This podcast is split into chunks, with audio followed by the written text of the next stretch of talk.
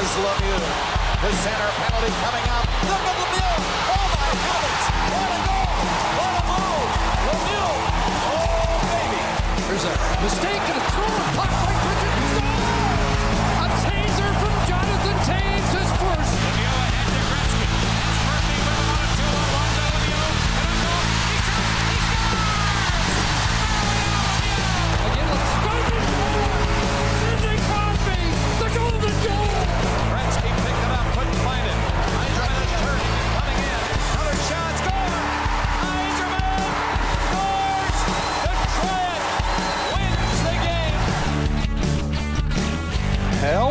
hockey fans. You are tuned in to Talking Hockey, the Hockey Talking Show.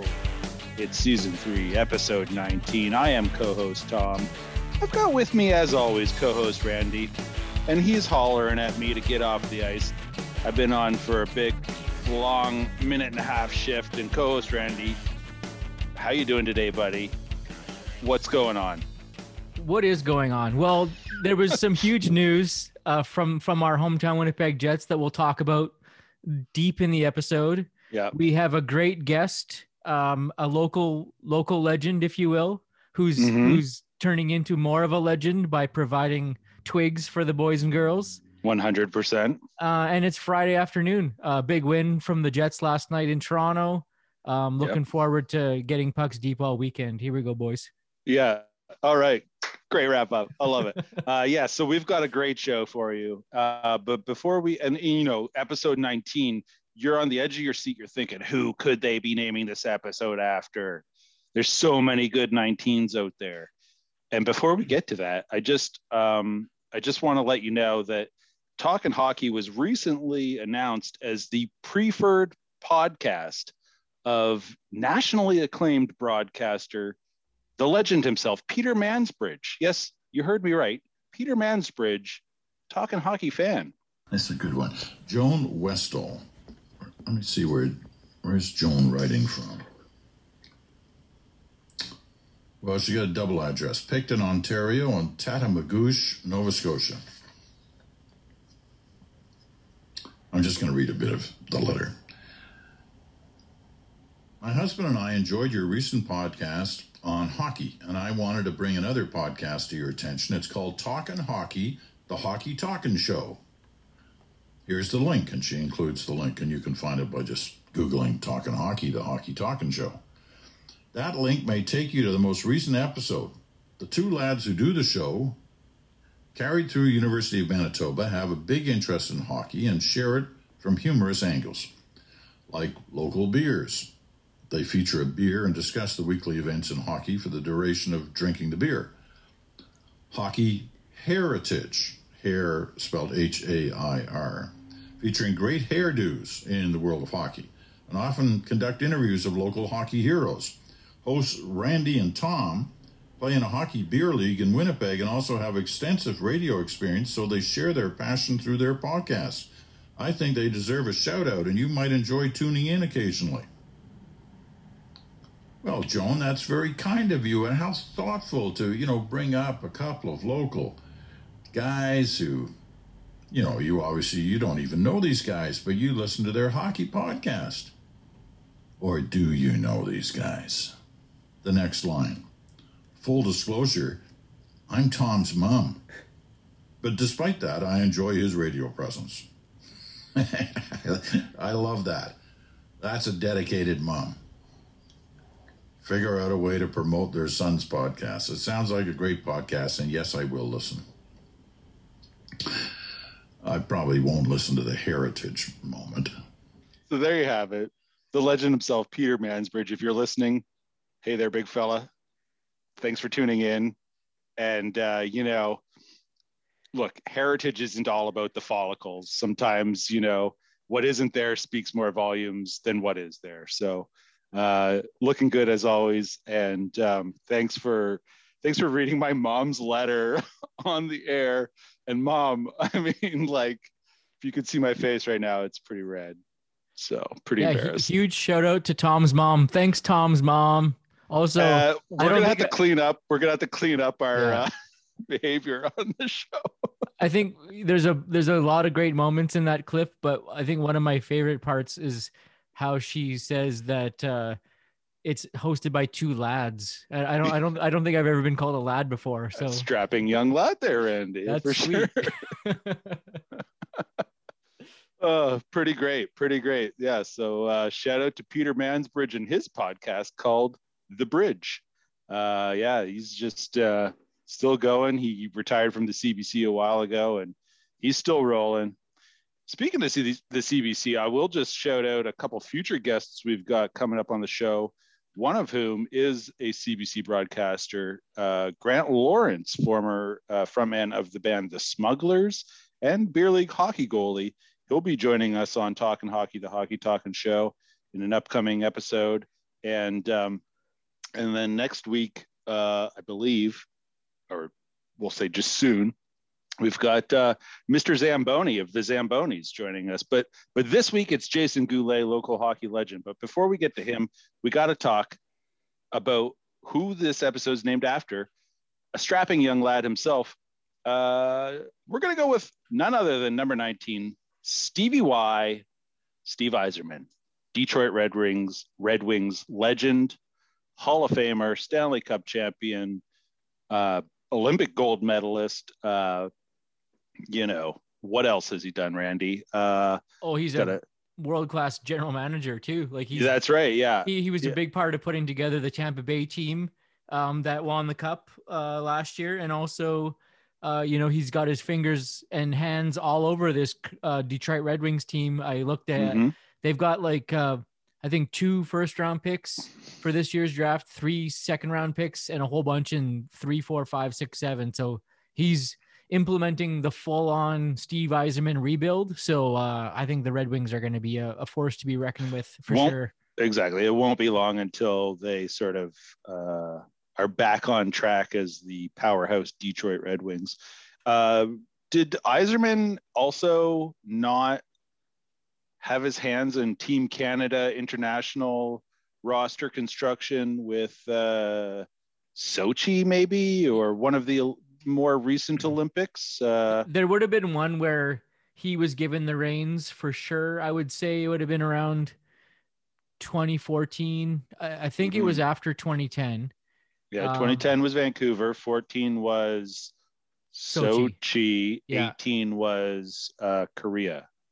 Yeah. So I, I, I, I'm thinking it's, it was one of those either 14 or 18, but he's Yeah. he's clearly gone on to, um, you know, blow away the hockey world uh, with with how he can, you know, One of the best hockey minds out there, I'd put say put a team sure. together for sure. Yeah. Yeah, knows what he's doing.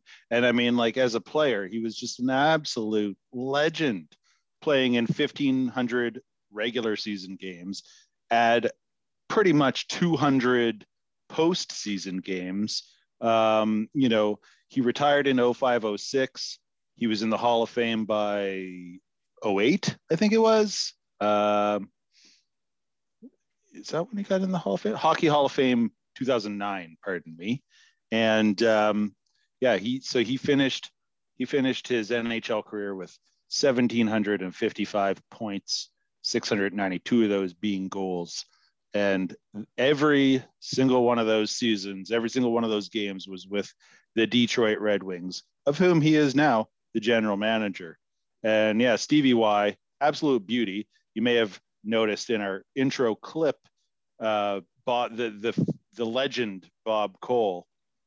Um, what does he say in the clip? He says, uh, "Detroit wins the game," something like that. You Well, yeah, know, do yourself a favor and Google or YouTube Steve Yzerman playoff goal versus versus St. Louis Blues. that's a slap. That's a top cheddar slap shot right there. Right right from the frickin' blue line and low like you know Wayne Gretzky just turned over the puck in the neutral zone. One thing you never do, never turn Don't it do over. that. You know, Yeah. you know you should be doing you should be getting pucks deep.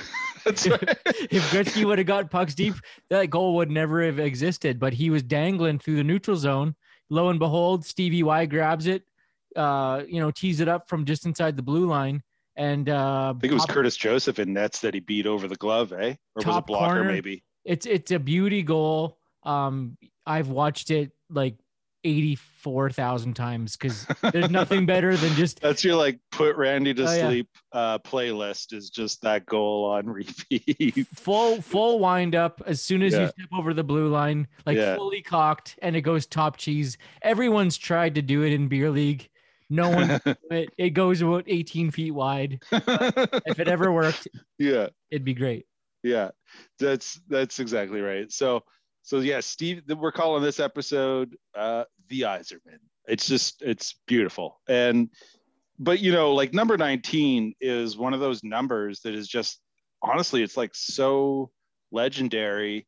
So many great players have worn number 19 you know if you if we're like i'm just to rattle off a handful of names here but um you'll you'll kind of get an appreciation. Like there's this is only a fraction of who has worn 19 but you got one of my favorites joe sakic uh the burn what do they call him? The burnaby kid or something like that? Or burn no burnaby joe. That's what they call him. And he is an absolute beauty. Kind of just like steve yzerman honestly. Like they're very similar. Came into the league at the same time played Well, until about the same time Yzerman was before cups Yzerman was medals. before Joe. a little before Joe, Yeah, probably A, a handful of years before, but they they they were in the league for a long time together. And you know, and now Joe Sakic's doing a bang up job as the general manager of the Colorado Avalanche. And if you think Um, about Colorado, Detroit, the the legendary rivalry from back back in the day, maybe Yeah. that's maybe that's brewing here pretty soon. Oh, wouldn't that be amazing? I would love to see that. Um, yeah, so Sakic is another famous number 19. Uh, other 19s you've got you got uh, Winnipeg boy Jonathan Toews, uh, absolute legendary beauty himself. A taser Um, from Jonathan Toews. That's right. We've got a lot of number 19s in our intro. Um, uh, another 19 who is currently wearing, I think, 91 for the Toronto Maple Leafs, but but we he's mostly known as a 19. That would be Jumbo Joe, Joe Thornton. Um, Bryan Trottier famously wore 19 for a long time for the Islanders. Travis Zajac, another Winnipeg guy wearing 19 now he's on the Islanders. He might have had to switch that 19 because I think Trotz, uh, it's retired over there in, in Long Island, I, I believe. Um, uh, other 19s, Big Bird, Larry Robinson. Now there's a guy with uh, some legendary hockey hair. That's my new word for the day, legendary.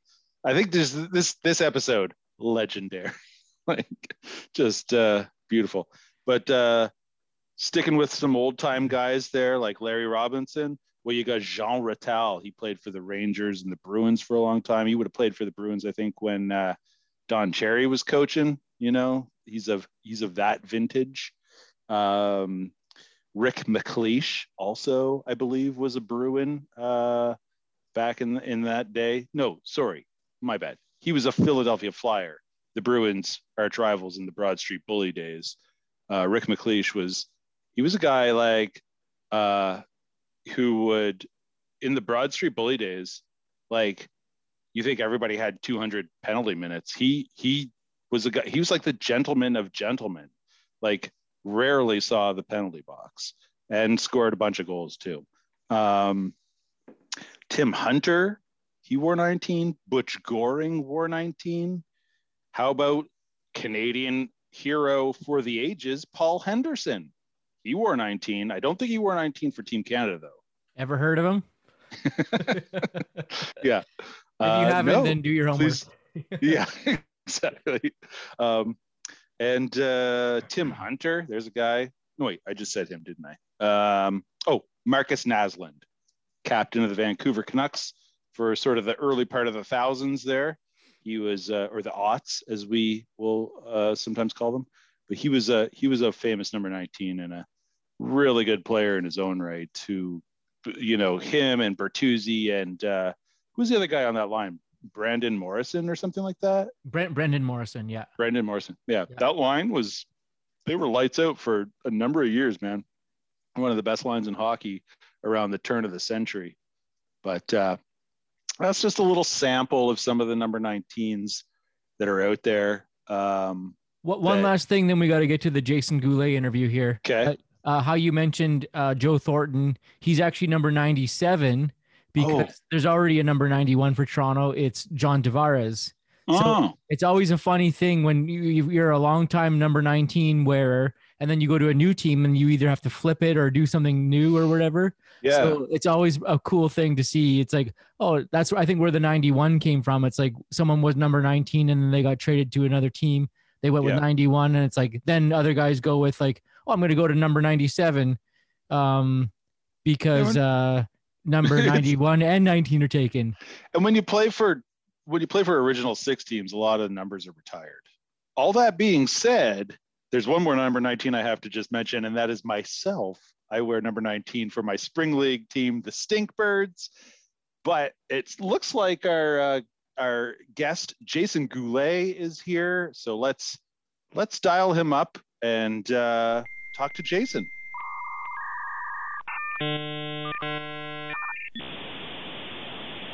Okay, thanks for joining us, Jason. Uh, we've got with us Jason Goulet, former pro hockey player and owner of No Name Hockey. Uh, thank you for being here and joining us. Yeah, thanks for having me, guys. Our pleasure. Um, so, uh, tell us a little bit off the top here, maybe, and maybe I'm stealing Randy's thunder here. Uh, yeah, Do Do you want to just like give us a little uh, rundown on No Name Hockey and what it's all about? What you're Uh, doing over no, there? Yeah, no name hockey. We make custom made hockey sticks. Uh, you got to pick your your curve, your flex. Uh, you pick from a ver- various uh, number of uh, of colors and everything. So there's Fully of options. customizable. Yeah, yeah, fully customizable uh, stick. You get your name and number put on it as well. Um, you know, it's they're affordable sticks. They're not like your typical uh, $400 plus stick these days, uh, you get the same performance basically. Nice.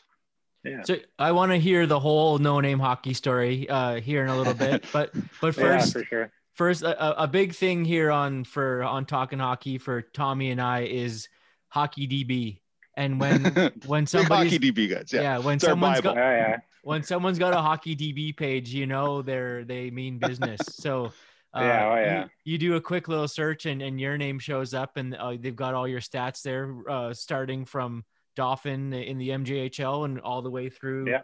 WHL and uh, into your pro pro career there.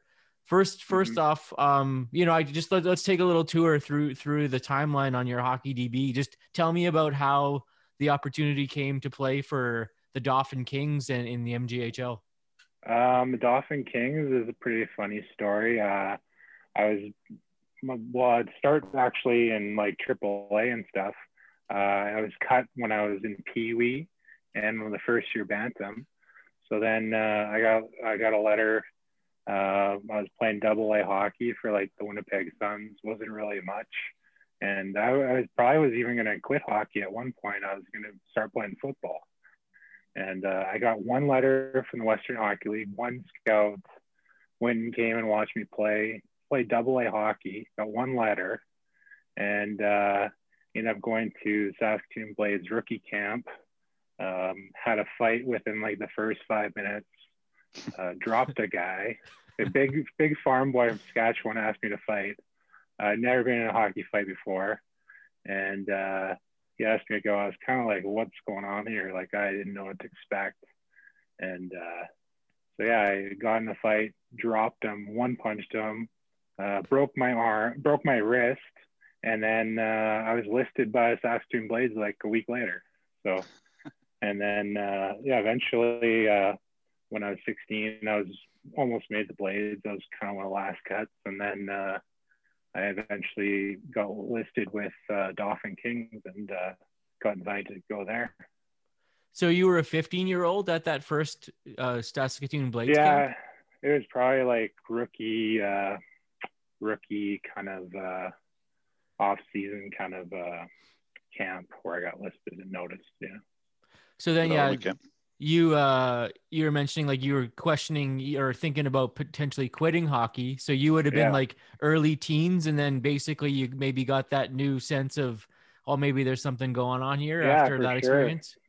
Yeah, I was actually like training to be a football player. At, like I went to Sisler High School, which is pretty uh, popular football program in Winnipeg. So um, the coaches always wanted me to play, and I was like, oh, I want to play hockey, and and then hockey wasn't looking like I was gonna go anywhere.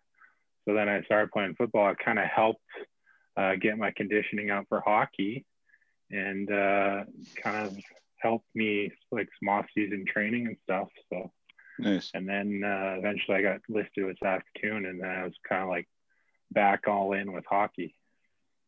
So for the listeners at home who can't see the Zoom call that we're on right now, you've got a bunch of jerseys hanging behind you. Yeah. And uh, if I'm not mistaken, that one on the uh, on your right, the far right, that must be the Bridgeport Sound Tigers uh, Yeah. jersey. Yeah. Um, Yeah.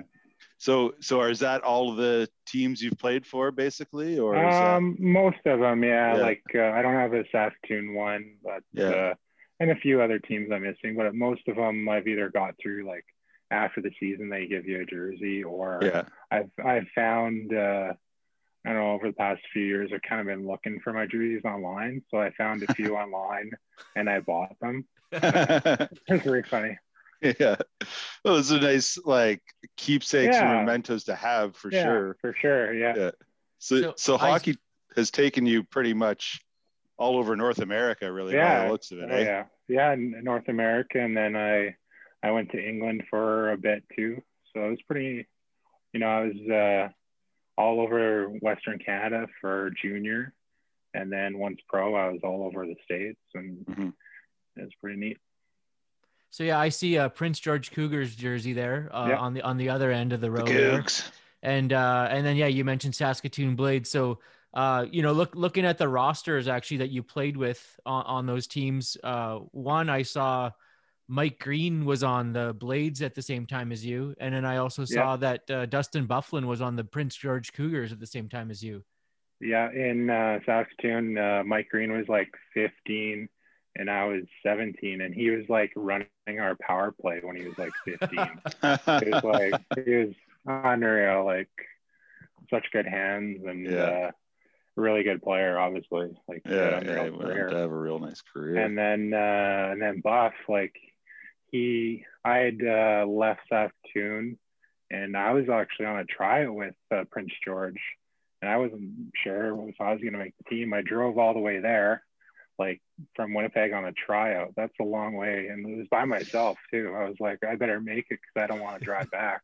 so, so I ended up making it, and then uh, Buff came like he was in Brandon. He became like I want to say the first month of the season. He was he came, and uh, I'll never forget this. He his equipment was in a garbage bag. Like he Yeah. took he took the Greyhound bus from Brandon to Prince George. He didn't have a car or anything. Like it's crazy. he showed up to Prince George with his all of his gear in a garbage bag. Like, and that guy is like a freak of nature. Like Yeah. he he was like two years younger than me, and like, and I'm like 19, and he's like 17, and he's stronger than me, and I'm like not a slouch. Like he's just like naturally gifted strength wise. Like, Yeah. it's crazy.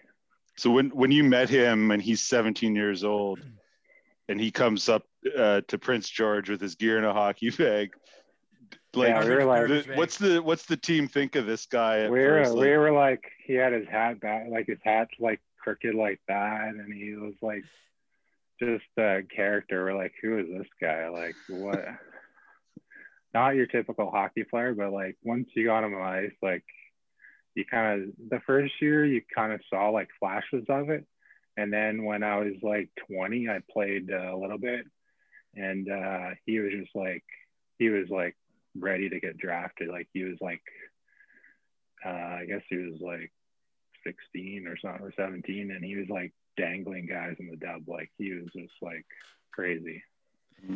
so you like you know you there's a clear difference like tommy and i we're beer leaguers right like we're beer leaguers through Yeah. and through but there's a, a clear difference like there's times where we've had a chance to play with someone who's played pro or currently playing pro and you can clearly see the skill level and like how efficient they are and how just consistent they are so like say someone for like you who ended up playing pro what was it like for you to see you know someone like Mike Green who eventually tur- eventually turned into like a you know a, a high end player in the NHL. Like seeing them back then, could you see like glimpses of this Um, guy's like on another level?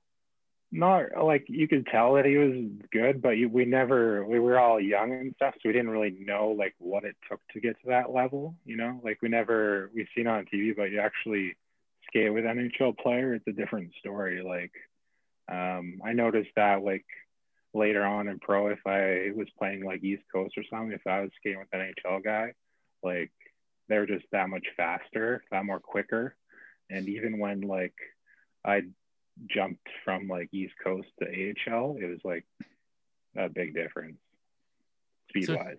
So talk about that. Like, how did you make the jump? Like, was it like Bridgeport at the time? Were they like the Islanders? Um, yeah, they were the Islanders. Well, I was in uh, Oklahoma City and I had a couple good years there. And uh, I was skating in the off season in Winnipeg, and I was skating with a couple guys. Uh, Sean Chornley, he used to run like hockey schools and stuff, and uh, Brian Trotche was there, and he was with like Islanders. And uh, after one day, after one day of skate, he's like, uh, "Bring me your resume. We'll see what we can do for you." So the next day I brought my resume and then like probably a couple weeks later I'd uh they got interested and uh I signed a, a two way with Bridgeport and Islanders like East Coast AHL deal. So yeah, he was huge, like uh, uh grateful for it. Yeah, it was awesome. And so to talk about like what like what was that uh you know experience like in the AHL like you know you're one step away from the NHL but obviously the level the level of play was probably a lot different from what you were used to. Oh yeah, yeah, it was a big difference. Like I can, you didn't really notice in practice. It was like you can kind of keep up to them and stuff. But like the games, like gameplay and stuff, it was just like everything was happening so fast. It just, I don't know. I wasn't there long enough to kind of get used to it. But I imagine, you know, eventually you get used to it. Yeah. So, so some of the characters and guys that you've met along the way, from all the way from back in junior through to playing in the ECHL or or wherever, um, like are there are there characters or guys that you've stayed in touch with or whatever you know, like that Yeah. uh, through the years that that you know you might have been connected with along the way, played a season here or two, uh, two or Yeah, three like- seasons together, kind of thing, or Yeah, like uh, you know, most of the Winnipeg guys I still see. Um, like the Jets, they have a good alumni, uh, and there's not many guys from Winnipeg that you know are played in for the Jets and stuff that retire here. So they have like a good uh, Jets alumni thing, and a lot of pro guys, uh, you know, be used to skate like once or twice a year together and have a few pops together and just check in with each other because we don't really see each other anymore but Mhm. uh, yeah, I, I, you know, when I was playing like uh, skates and stuff, and see the guys that I played with, and yeah, I see them once in a while, every once Yeah. in a while, yeah. How, how do you get your hockey fix these days? Obviously, this year, Uh, COVID wise, it's a little different, but Yeah, this way, th- this year I built a rink with my daughter in her backyard, so I skated like every day that way. But Nice. uh, usually I have like a Friday afternoon skate. I usually go with you know, older guys who are kind of retired or uh, guys who own own their own businesses and they kind of get away from work every Friday. So Yeah. uh, yeah, I just I like to play, you know, once or twice a week kind of thing. Yeah. when I can. So uh kind of again following following the line down through your hockey DB it looks like you played a little bit over in Europe. Um is, is that the the uh, British uh league that you're yeah, in? the yeah the EIHL, yeah. So like you know- Basingstoke Bison. Yeah. Where is Basingstoke? yeah. it's it's kind of like I don't remember. It's kind of like an hour and a half away from like London, Okay. and uh, it's kind of close to like Stonehenge. It's not far. Oh, like, yeah. Stone, Cool. Stonehenge is like half an hour away. We went and saw it, but Nice. it was kind of like uh, there was kind of like a shady owner when I went there, and he was like he was like a German mobster. He like he he ended up leaving the team like up one night, like nobody knew where he went. uh, so then like the the town took over the team and stuff. But like we got uh, eviction notices like two or three times. We had to move a couple times. Like the day the day we we left, our uh, our rental car got repossessed. So we kind of uh, got out of there in the good time. Yeah. So you only played the one the one season over there? Um, I, yeah, it was like two or three months, and I end up uh, I played like two months, and then I got hurt. I uh, broke my finger. I had to have surgery in England, and uh, so we were just like, uh, let's get out of here. Mhm. And um, then we went to Rapid City. Um, they had just uh, it was like their first year in the league, so it was pretty nice, and they paid our way home. So Nice. Is that Rapid City, South Dakota? Yeah, Rapid Yeah. So you go from Stonehenge to um, yeah, Yeah, pretty Black much, yeah, Mount Rushmore. I was trying to think of the name. Yeah. What's it called? yeah, yeah, Nice. yeah. Yeah. So it was so a pretty good spot. So, and so like how how like where does no name hockey come into the mix now like once you were kind of getting to the end of your play, playing career is that when you started transitioning into figuring out what you were going to do after or how did how did that work Not really. It kind of uh, ended pretty quickly. I was like, our last year we played in Arizona, and uh, I was like, by that time you're a veteran, and there's only so many veterans on a team. There's like that uh, that time there was like four veterans, so the spots are kind of getting limited, and you know, uh, fighting was kind of dwindling down and stuff. So, and I was, you know, playing hurt a lot and it was it was time to pack it in. And uh so we left uh i got released from arizona and then we just came back home and started real life the fun stuff. So yeah take take us through the process of starting no name hockey. Like first of all like why Um, why hockey sticks? Like why did you go there? I don't know. Like i was looking for something. I didn't after i came back home i focused on work for like two or three years. I didn't even touch a hockey stick honestly. I didn't even skate or anything. And uh, i just wanted to something to do keep involved with hockey. And uh, it just kind of popped up. I um, saw this opportunity to rep some hockey sticks and i kind of liked it. And it kind of kept my foot in with hockey and I got to get in touch with people I knew from hockey around Winnipeg and stuff. So um, yeah, it was just some like it almost started out as a hobby and then uh, it's been growing ever since. So yeah. and how many years are you in business now uh, five years for no name hockey. Okay, and so just Yeah. tell tell folks a bit about like like you have the store in Winnipeg and and like what what else is going on with No Name Yeah, Hockey? yeah. Now we have a store like you can come in and um, it's kind of like a showroom. You can kind of check everything out. You can see all the colors of the sticks. You can even like test some sticks, kind of shoot around. Um, you can kind of like order your stick right there, and then like you know four or five weeks later, your stick will be here. And how how long did you find like uh you know you you for sure have like you know hockey players out there they've got the CCMs they got the Bowers you know there's a the Warriors Yeah. like there's the market obviously of of the main brands but how did you find to kind of like kind of maybe find your niche and kind of find your your home in the hockey world how how has that Um, been Yeah, like I kind of want to make the best stick we could for like the best price, basically. Uh, you know, like beer leaguers, they don't want to spend like 400 bucks right now. Like, um, I think a, like a good stick, you should be around like the 199 Canadian, which is what we're kind of are. And it, it's a, a comparable stick to any of the top of the line brands. So, Yeah, I I used Randy's stick on the outdoor rink one time this winter. I like a lot longer of a stick, and Randy's got Yeah. the short little one. But Oh, I was yeah. I was holding it and whatever, and and stick handling, and yeah, it's a real nice stick. It's so light, and it does. It feels like one of those crazy sticks that I could never afford. Yeah, like, oh, yeah. I- you know, and and as a as a beer leaguer, I'm you know I'm always looking for a deal or whatever. So Yeah, yeah. and, and you kind of like definitely that two hundred dollars like that's the most that I would ever spend on Yeah, a stick, and I've done it a for sure. couple times, but you know Yeah. it's Yeah. uh yeah. So that that's pretty cool. So have you had um, much success, like uh, marketing wise or or sales wise, with like reaching out beyond the local market? Like, have you are you are you kind of Yeah. going shipping sticks all over the world, or how's that going for you? Bas- yeah, basically, we we ship more in the U.S. than we do in Canada right now. Okay. We we get like international orders too. We've done like Austria, Switzerland, England, uh, Australia, kind of Yeah. all over the place. Yeah.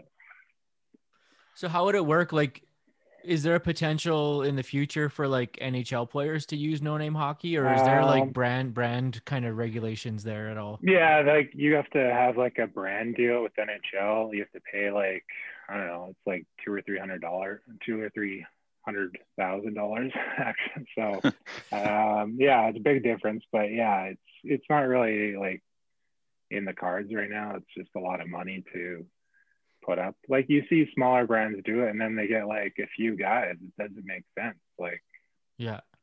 so we kind of that's kind of the brand of no name is that we're basically going after the no name beer leaguers, no name kids. who are looking to make a name in hockey, uh, get to the next level, and the parents like it because they're getting a comparable stick to like an expensive one, but it's it's affordable, and they're gonna pick the colors, and then they get their name and number. They feel like a pro, you know, like one of the coolest things about playing pro hockey is like you get your sticks or your skates, they all have your name on name and number on them. Like, you know, people kind of like that. They feel attached to their stick. You know, it's part of their game. Yeah, it's a little bit of like that big league experience that you're you're Yeah. getting to getting from that. And I yeah, I've been mentioning to like our our our, our buddies that you know we've got a close friend that that works uh, for the Winnipeg Jets, so we're able to kind of get a decent lead on on used jet sticks and stuff like that. And so Yeah. I had a, I had a Roslovic Warrior stick that uh, if I was if I was blindfolded, I could pick up that one and I could pick up the this no name stick that I have, and I wouldn't be able to tell the difference. So um, it's definitely a, a a quality stick for for a lot less than what what the what those ones go for. So h- h- as far as like um into the future, like what what are your plans for No Name? Like you've got you just opened the store. Actually, like just let no, let everyone know where the store is and uh and uh what's there. Yeah. Yeah, it's at uh, B2 1695 Sargent Avenue. Uh, we're planning on having like when it's safe to do so and when teams can get together, have like team fittings, team pizza parties, kind of that, and even like uh, beer league teams and stuff. Uh, bringing the team down and get fitted for sticks.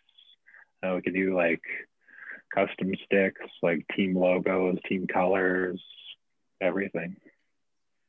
And and so like what do you, what like you know the the sticks are are um a main part of your business, but you also have like gloves and bags and mer- other merchandise. Like, are you pl- uh, Yeah. planning on branching out there, or are you gonna? Yeah, we've we've done like uh, we've done like team jerseys, team bags, team hockey gloves too. Um, that's all.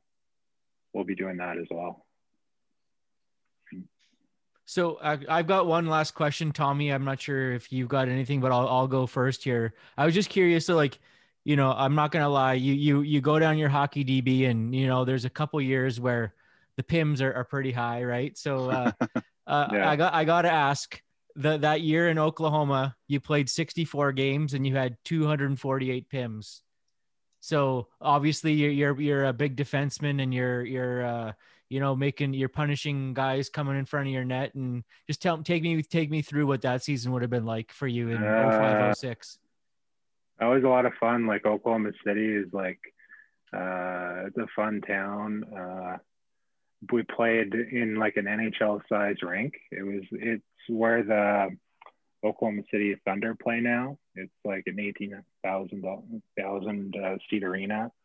So yeah, it's pretty crazy. Um, lots of fights. I think I had like in between twenty and twenty five fights that year. So Wow. yeah. Uh, yeah.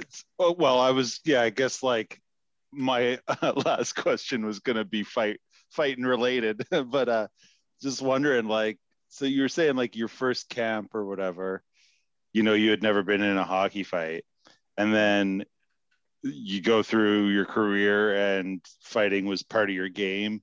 Yeah. Um, Did you have uh, somebody at some point kind of like teach you the ropes, uh, kind of thing, and Um, like, you know, because like I I never, um, you know, I, I I played until I was sixteen or seventeen or whatever, and then you know hung them up until I was thirty, kind of thing, and then uh, you know like fighting at that point in double A, you know, Pee Wee Bantam, that kind of stuff. It wasn't a thing, you know. No, yeah, yeah. Uh, so then, yeah, you go. I I could only imagine, you know, going from that, stepping into a camp, big Saskatchewan farm boy, being like, "Let's go." Yeah. Yeah, like, kind of. I didn't know what to expect, and then uh, kind of my dad played pro too for a few years, and he played Okay. like major, junior, and stuff. So he kind of knew uh, it was coming. So he kind of Yeah. warned me a little bit. And uh, after I was 16 in Dauphin, I took like boxing like all summer, and then uh, it just helped a lot. And Yeah. uh, it was I was just more ready to handle if like uh, I was 17 and if a 20 year old tried to pick on me, um, I could take care of myself. So Yeah. that was the biggest thing with you know fighting wise is boxing. yeah, and then 20 years ago, it was a, Yeah. a different game for sure, right? Like, it Well, was, it's it's not like I wanted to be a fighter. It was like, yeah, I could have played MJHL for five years and probably not fought much. Yeah. And if I fought, then I could play in the Western League. So it was kind of like it was another element that got me to the next level.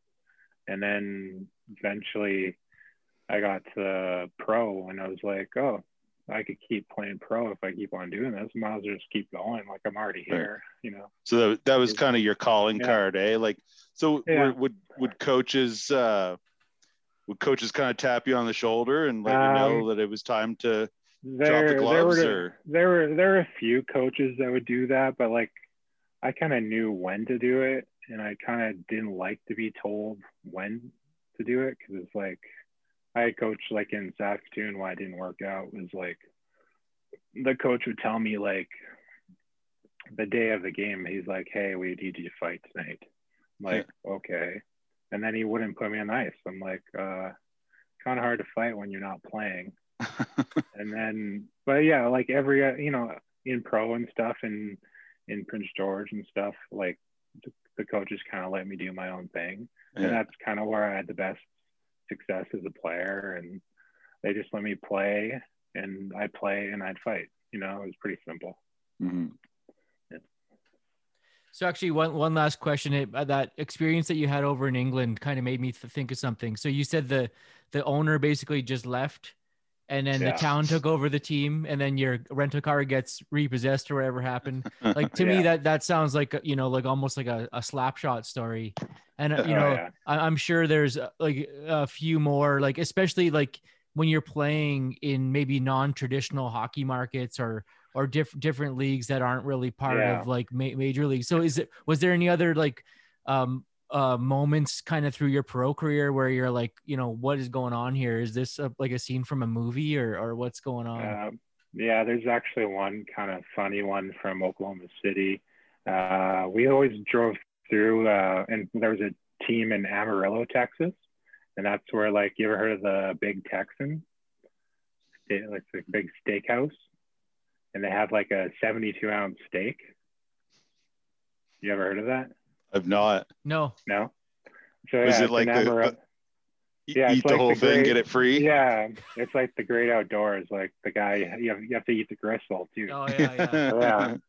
So I, uh, a couple days before we our road trip, my coach is like, uh, "You're gonna, you're gonna try and eat the steak." I'm like, "What are you talking about?"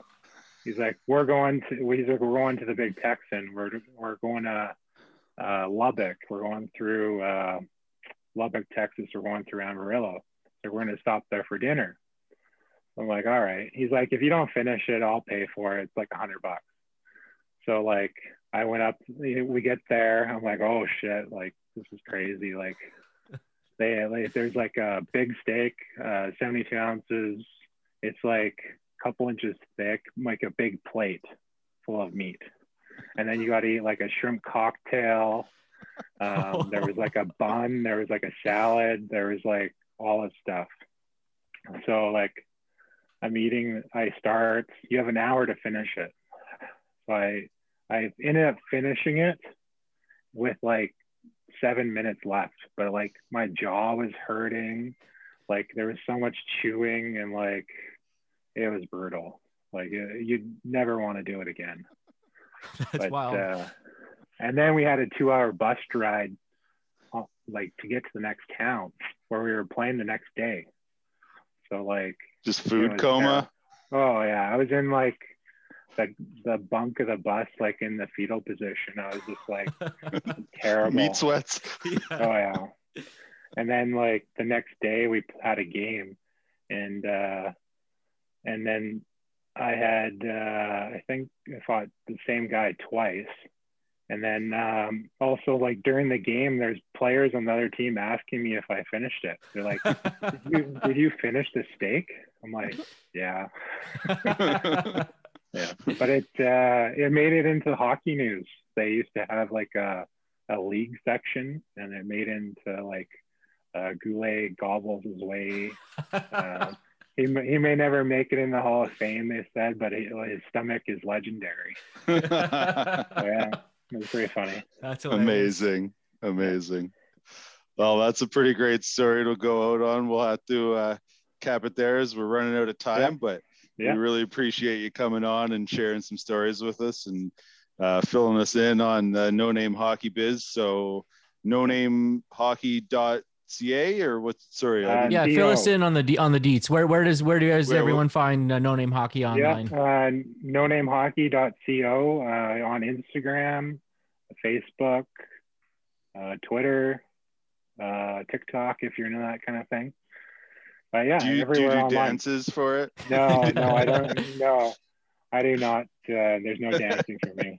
No, he does these tape job videos that are pretty sweet. I've seen I've seen Yeah, that on Instagram. Yeah, they're they're going viral. Yeah, yeah, They're everybody Yeah, loves a fresh Yeah. taped twig, so you can't Yeah, beat that. yeah. Yeah. for sure. Thanks for joining us, Jason. Uh, Yeah. You know, uh, great hearing their stories and seeing those legendary jerseys behind you. yeah. Um, yeah, all the best with no name hockey, and uh, yeah, hopefully we'll see you on the ice one of these times. Awesome. Thanks, guys. All right. Well, that was a great little interview with Jason Goulet, local proprietor of No Name Hockey, former professional hockey player. And I gotta say, I gotta say, the no name hockey sticks, I pretty much used uh, a couple of them exclusively for the winter, aside from when I was using that uh, Northland wood stick there for Mhm. Every once in a while. Like it's a phenomenal stick, and the fact that you can buy them right here in Winnipeg is is is a bonus. So Yeah. make sure you go check out No Name Hockey. The store is open these days. You can uh, take a visit into their uh, to their store there and all the sticks that they have on display, or or even just check it check out their website. But uh, yeah, Yeah. I was. I was thinking like you were next time that I'm due for a hockey stick, I bought one kind of at the beginning of last season, and then of course it wasn't really a season, so it's still pretty much brand new. So it'll be another little while before I'm due for a hockey stick, and you know, um, I kind of I, I've spent two hundred dollars on a hockey stick a couple of times, a few times, you know, uh, but that's kind of my upper limit of the budget. But knowing that we've got a local option uh, for a, a stick that costs two hundred dollars and it is this the performance level of a four hundred dollar stick or whatever, um, it's enticing. And also the the really enticing thing for me is what you were saying one time. I think uh, we were on the ODR. You told me this, and it's like they ha- they you know they can make the long sticks like the they they offer the taller sticks. Yeah, the taller stick and the stiffer flex. You can get whatever lie you want, you know, and the the curve, different curve patterns and all that. So fully customizable sounds pretty awesome. And yeah, I'm I'm into it. So um, definitely going to be looking into a no name stick uh, next time I'm about to drop some uh, big bucks on a on a twig. So um, yeah, great uh, great to have Jason on the show. Um, now I think we're we're gonna do we're gonna rewind the clock a little bit to last week when we looked into our crystal ball. So last week we had Russ Rankin of Good Riddance on, and WHL scout and New Jersey Devils mega fan, and we asked him to put the pants on of the Devils GM pre-trade deadline and you know kind of go through the devil's roster of who's who's about to be traded et cetera. And he was pretty bang on and then and then we kind of looked into our crystal ball winnipeg jets wise and had a few thoughts about what we thought might happen with the jets at the trade deadline.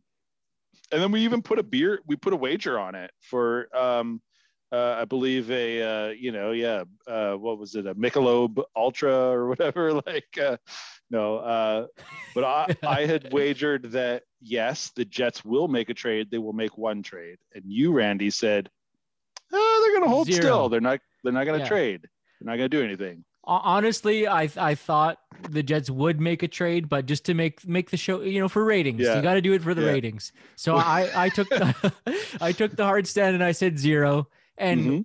lo and behold, freaking like the t- the trade deadline was 2 p.m. our Winnipeg time on Monday, and it's like it passed. there was no trades. I, I was, like, oh my god I, I was like, I can't can't believe I'm right, and I'm kind of feeling bad that I'm right because I wish the Jets would have made some moves. I wish they would have had done something but yeah but but then after the fact, then they did make the move. And and Tommy, I'll let you uh, divulge. What who, who who's now a Winnipeg Jet? Well, so they got Jay, uh, Jordie Benn. I almost called him Jamie Benn. Jordie Benn, brother of uh, the Dallas Star guy, um, whose name I'm completely blanking on. Jamie Benn. Oh, okay. Sorry. That's why I was blanking because his name is Jamie Benn. We got Yeah. Jordie Benn. yeah, So yeah, defenseman Jordie Benn from the Vancouver Canucks, and he's uh, by all accounts, and I mean I remember him on the the well, you know, the uh, the Stars, the Habs, and then most recently the Canucks, and he's a pretty solid, uh, sturdy player. He's kind of a burly dude. He's got the big beard, and I don't think he messes around when it comes to net front presence. And that's pretty much what the Jets wanted and needed. There was a lot of talk about them going fishing for a bigger sort of top pairing defenseman. In the end, that wasn't available.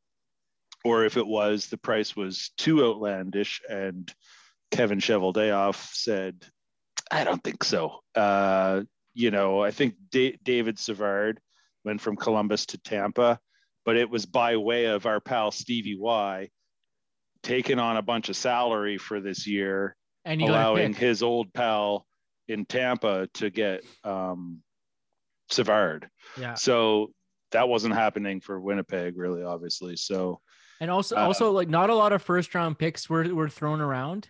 Um, Huh. which you know, I guess you got to commend uh Chevy for the fact that he held on to his uh you know he did he didn't uh buy high you know he he kept he kept things uh, civil um and you know at the same time like you know all throughout our little uh whatever you want to call it the the partial of steel whatsapp thread that we've got going on um you know if you know some of the discussion that we've had in there lately is uh cup you know past couple trade deadlines the jets have traded their first round pick and it didn't Yep. end up working. Like they traded uh for stastny they traded well, for kind of worked for Stastny. but they didn't win the cup. So like i would say like that's working. So Mhm, um and maybe that's a high bar but um and then kevin hayes they traded their first round. They ended up getting it back and whatever that you know but maybe here's a trade deadline where it's like let's not put our first round up in the air just for nothing or or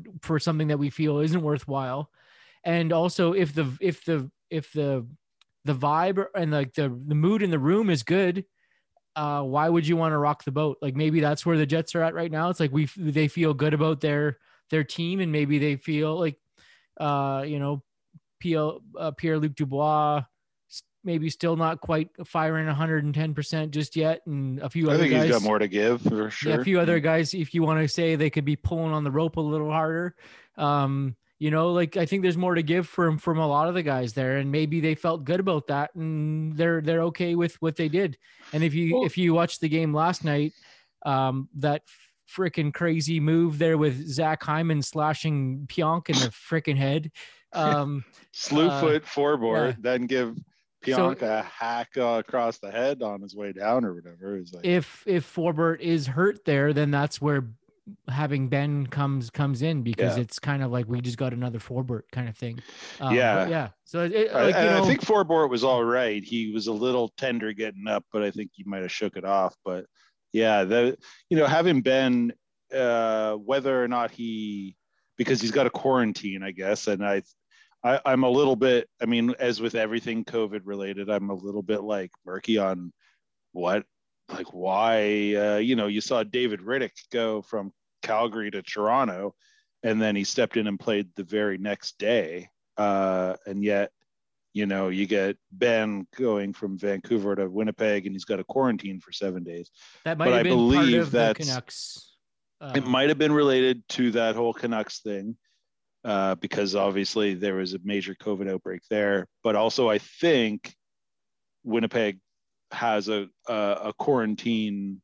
If you travel outside the uh, province of Manitoba, you gotta and you Oh, come yeah, back it's- kind of thing. the the You Manitoba. Health Manitoba Health. Exactly. uh, so I think that's all that it yeah. is. But um, anyway, uh, we should see Jamie or Jordie Benn before too long.